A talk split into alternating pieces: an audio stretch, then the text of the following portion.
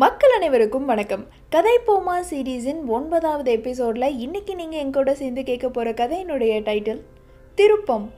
இந்த கதையினுடைய கதையாசிரியர் வெயில் அவரினுடைய அடையாள பெயர்னு நினைக்கிறேன். அவர் என்ன சொல்கிறாருன்னா சுட்டெரிக்கக்கூடிய வெயில் எப்படி இருக்குமோ அந்த மாதிரி சுட்டெரிக்கக்கூடிய உண்மைகளையும் உணர்வுகளையும் வெளிக்கொண்டு வர துடிக்கும் கலைஞன் நான் அப்படின்னு சொல்லி சொல்லியிருக்காரு.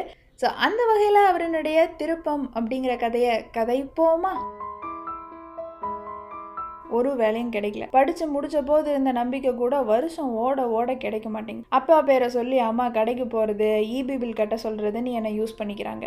அப்பா என்னை பார்க்கும்போதெல்லாம் மற்றவங்களோட கம்பேர் பண்ணி பண்ணி மட்டம் தட்டிகிட்டே இருக்காரு. சொந்தக்காரங்க எப்போ பார்த்தாலும் ஏன் வேலைக்கு போகலான்னு கேட்டு அசிங்கப்படுத்துறதையே வேலையாக வச்சுருக்காங்க. ஃப்ரெண்ட்ஸ்லாம் வேலைக்கு போகிறாங்க லீவ் அன்னைக்கு எப்பயாச்சும் சிரித்து பேச முடியும்.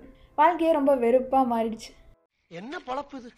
நம்ம வாழ்க்கை எதை நோக்கி பயணமாக போய்கிட்டு இருக்குன்னே தெரியலையே. போன வாரம் நான் வீட்டுக்கு வரும்போது ரெண்டு பேர் பல்சர் ஒன் எயிட்டி சிசி வண்டியில் ஒரு பொண்ணோட செயினை பறிச்சுட்டு மின்னல் வேகத்தில் போனாங்க. எங்கே போனாங்கன்னு யாருக்கும் தெரியல வண்டி நம்பர் கூட நோட் பண்ண முடியல. அந்த சம்பவம் என் மனசில் ஏதோ ஒன்று சொல்லிக்கிட்டே இருந்துச்சு. பணம் சம்பாதிச்சா போதும். இந்த சமுதாயம் அப்பா யாருமே தப்பாக பேச மாட்டாங்க. வாயில் போய் கையில் களவு. இருக்கக்கூடாதுன்னு என் பாட்டி அடிக்கடி சொல்லும். இருந்தாலும் இந்த ரெண்டும் இருக்கிறவன் ரொம்ப நல்லா தானே இருக்கான். அறிவு தவறுன்னு தான் சொல்லுது. இருந்தாலும் மனசு பண்ணி தான் பார்ப்போமே அப்படின்னு சொல்லுது. நைட் ஃபுல்லாக யோசிச்சு திருடலான்னு முடிவு பண்ணியிருக்கேன். திருடுறதுக்கு என்ன வேணும்? சிசி அதிகமாக இருக்கிற வண்டி ஹெல்மெட்டு மெயின் ரோடு பக்கத்தில் ஆள் நடமாட்டம் இல்லாத ஒரு தெரு. பெண்கள் அப்பப்போ வெளியில் வந்து போகிற நேரம். கொஞ்சம் தைரியம். ஆஹா ரொம்பவே தைரியம். என்னென்ன சொல்றான் பாருங்க. கம்பி கட்டுற கதையெல்லாம் எடுத்து போடுறாங்க. ஒரு வாரமாக ஒரு தெருவை நோட்டம் விட்டு காலையில் பதினோரு மணிக்கு. ஆள் நடமாட்டம் கம்மியாக இருக்கிற என்ஜி காலனி ஏரியாவில் திருடலான்னு முடிவு பண்ணியிருக்கேன். பொண்ணுங்கள்லாம் காய்கறி வாங்குறதுக்கு அப்பப்போ வெளியில் வந்துட்டு போவாங்க. இந்த டைம் கரெக்டாக இருக்கும்னு செயினை பறிக்கலான்னு யோசிச்சு வச்சுருக்கேன். ஃபஸ்ட்டு ஃபஸ்ட்டு குடிக்கும்போது சிகரெட் அடிக்கும்போது இந்த பயத்தை விட இப்போ ரொம்ப அதிகமாக இருக்குது. நேற்றே என் ஃப்ரெண்டு சொன்னான் விவிஎஸ் கம்பெனியில் இன்டர்வியூ எடுக்கிறாங்கடா போய் அட்டன் பண்ணுன்னு. நைட்டு ஃபுல்லாக யோசிச்சு பார்த்தேன். செயினே பறிச்சிடலாம் அப்படின்னு முடிவு பண்ணிட்டேன். எப்படிலாம் பண்ணலான்னு யோசிச்சு யோசிச்சு சிகரெட் பாக்கெட் காலியானது தான் மிச்சம். எட்டரை மணிக்கே வீட்டில் இன்டர்வியூ போகிறதா சொல்லிட்டு வண்டி எடுத்துகிட்டு கிளம்பிட்டேன். டீ கடையில் ரெண்டு பாக்கெட் சிகரெட்டை ஊதி தள்ளி ரெண்டு மணி நேரத்தை ஓட்டியாச்சு.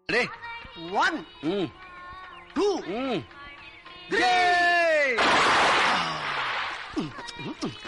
சரியான நேரத்தில் தெரு முனையில் நிற்கிறேன் திருடும்போது மாட்டிட்டோன்னா எல்லாரும் அடிப்பாங்க.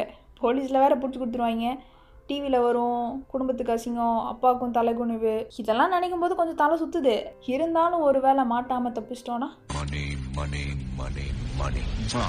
எல்லாரும் என்னை மதிப்பாங்கன்ற ஒரு அசட்டு தைரியம். திருடன் திருடன் திருடன் திருடன் திருடன். என்னடா அது? திருடவே இல்லை அதுக்குள்ளே திருடன் திருடன் கத்துறாங்கன்னு பக்கத்து வீட்டில் போய் வண்டியை நிறுத்திட்டு பார்த்தேன். ஓடி போய் உள்ளே பார்த்தா முகமூடி போட்டுட்டு மூணு பேர் தப்பிச்சு ஓடுறாங்க. ரத்த வெள்ளத்தில் ஒரு முதியவர் போராடிட்டு இருக்காரு உசுருக்கு. பக்கத்தில் அவரோட ஒய்ஃபு ஓன அழுக. அக்கம் பக்கத்தில் இருந்தவங்களாம் அந்த முதியவரை தூக்கி ஆம்புலன்ஸில் போட்டுட்டு அந்த பாட்டி என் கையை பிடிச்சி நீ என் பேர மாதிரியே இருக்கிற தம்பி என் கூட கொஞ்சம் ஹாஸ்பிட்டல் வரைக்கும் வான்னு கூப்பிட்டாங்க.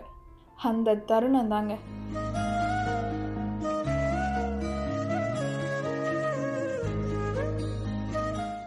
திருட்டு எவ்வளோ கொடூரமானதுங்கிறத புரிய வச்சுது. இப்போலாம் திருட்டு கொலை கூட செய்ய வைக்குதுல்ல. ஒருத்தவங்களோட சுகபோக வாழ்க்கைக்காக இன்னொருத்தவங்க உயிரை அசால்ட்டாக எடுத்துடுறோம் அந்த முதியோரோட மகங்கள்லாம் வந்தாங்க. எல்லோரும் என்னை பார்த்து நன்றி சொல்லிட்டு செக் எழுதி கொடுத்தாங்க. இப்போ தான் திருந்தணும்னு முடிவெடுத்தோம். அதுக்குள்ளே கையில் காசு வருதே கடவுளேன்னு நினச்சி சந்தோஷமாக தான் இருந்துச்சு. இருந்தாலும் இங்கே நம்ம டயலாக் பேசணும்ல. ச்சே இதெல்லாம் உதவியாக நினச்சி தான் சார் செஞ்சேன். இதெல்லாம் ஒன்றும் வேணாம் அப்படின்னு சொல்லி செக்கை திருப்பி கொடுத்தேன். என்ன பண்ணுறீங்கன்னு கேட்டாங்க. சும்மா இருக்கிறதா சொன்னேன். என்ன படிச்சிருக்கீங்கன்னு சொல்லி சர்டிஃபிகேட்லாம் வாங்கி பார்த்தாங்க. கொஞ்ச நேரத்துலேயே ஹாஸ்பிட்டலில் ஒருத்தர் வந்து அப்பாயின்மெண்ட் லெட்டர் கொடுத்தாரு. எந்த கம்பெனிக்கு ஃப்ரெண்டு இன்டர்வியூ போக சொன்னானோ அதே கம்பெனிக்கு அசிஸ்டன்ட் மேனேஜர் வேலை.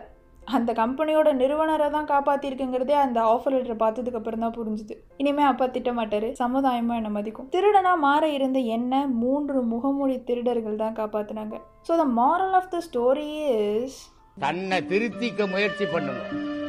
இன்னொருத்த எப்படியாவது இருந்துட்டு போட்டு நமக்கு என்ன போச்சு? கெட்டவனா இருக்கட்டுமே. நமக்கு என்ன? அவன் பட போறான் அதனுடைய விளைவுகளை. மிஸ்டர் வெயில் அவர்களின் இந்த கதை உங்களுக்கு பிடிச்சிருந்தா அவருடைய மற்ற சிறுகதைகளையும் வாசிங்க. இந்த கதையை நம்மளுக்கு பதிப்பிச்சு கொடுத்த கீழடி பதிப்பகத்திற்கு நன்றி. இதே போல ஒரு இன்னொரு கதையோட உங்களை வந்து சந்திக்கிறேன். நன்றி வணக்கம்.